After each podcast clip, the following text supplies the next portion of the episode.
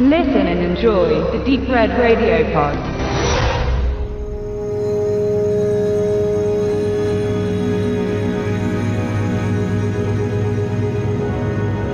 Das Jahrhundert, nachdem Kolumbus Südamerika entdeckte, war für die Bewohner des Kontinents der Anfang vom Ende.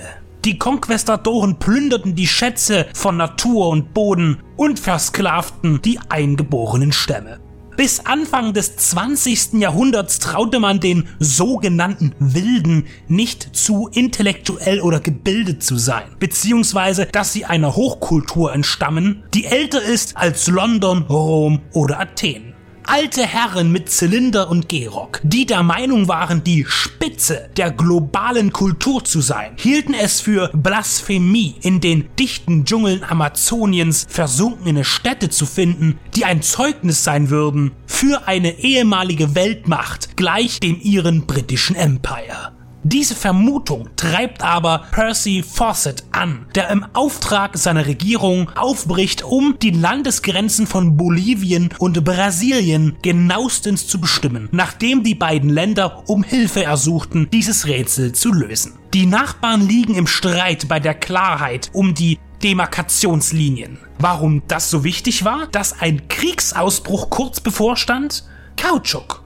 Das aus dem entsprechenden Hevea brasiliensis genannten Baum gewonnene Material wurde ab Mitte des 19. Jahrhunderts nach der Erfindung von Gummi ein weltweit gefragtes Handelsgut und die Preise stiegen rapide. Bolivien und Brasilien wollen beide Nutzen aus dem reichen Vorkommen ziehen, denn ihr Boden bot reichlich Kautschukwälder. Nur ist die Frage, welcher zu wem gehörte. Fawcett suchte förmlich nach einem ruhmbringenden Abenteuer. Sein Familienname litt unter den Verfehlungen seines Vaters, die ihm in der Armee um Rang und Orden brachten. In den hohen Kreisen flüstert man, er sei etwas unglücklich mit der Wahl seiner Vorfahren gewesen. Mehrere Reisen unternahm Fawcett in den Amazonas erntete Ruhm und Anerkennung, aber auch Spott für seine Theorie über die versunkene Stadt Z, die bereits Spanier hunderte Jahre vor ihm suchten. Nach dem 2009 erschienenen Sachbuch zu dem Thema, geschrieben von David Grants, konstruierte James Gray sein Drehbuch, das er selbst verfilmte, unter der Mitwirkung von Brad Pitts Produktionsfirma Plan B Productions. Er stilisiert Percy Fawcett zu einem wissbegierigen Abenteurer und einem sanften Helden, der den verschollenen Hochkulturen Südamerikas mit Durchhaltevermögen und Zähigkeit den nötigen und berechtigten Respekt in die bornierten Köpfe Europas hämmern möchte.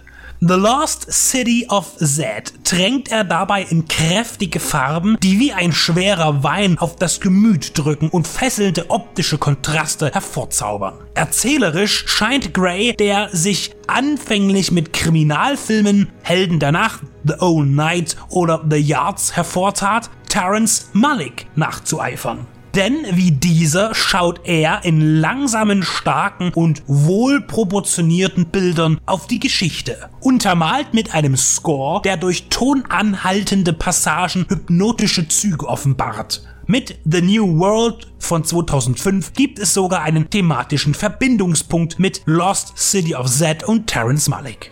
Trotz reißerischer Abenteuermotive, Kannibalen, Piranhas und schrillen Oppositionen, unter anderem Franco Nero mit einem kurzen Auftritt, bleibt der Film ruhig.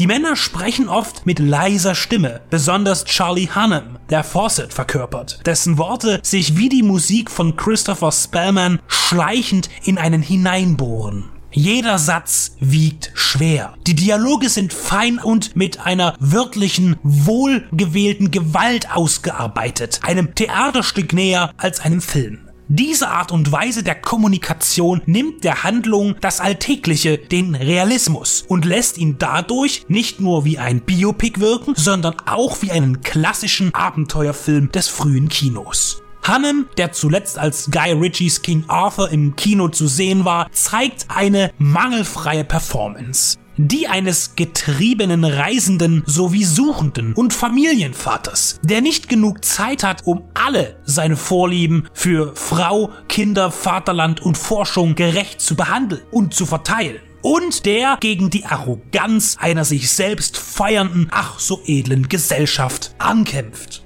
Neben ihm agieren der buschig vollbärtige Robert Pattinson, der sich mit der Gesichtsbehaarung vor seinem Romantic Vampire Image zu verstecken versucht und dabei gar keine so negativen Eindrücke hinterlässt. Des Weiteren sind Sienna Miller, Ian McDermott, Angus McFadden und der neue Spider-Man Tom Holland zu sehen. Die versunkene Stadt Z ist ein prächtiges, vorsichtig hinschreitendes Ereignis, das mit einer Entschleunigung die richtige Geschwindigkeit gefunden hat und die wahre Geschichte von Percy Fawcett erzählt.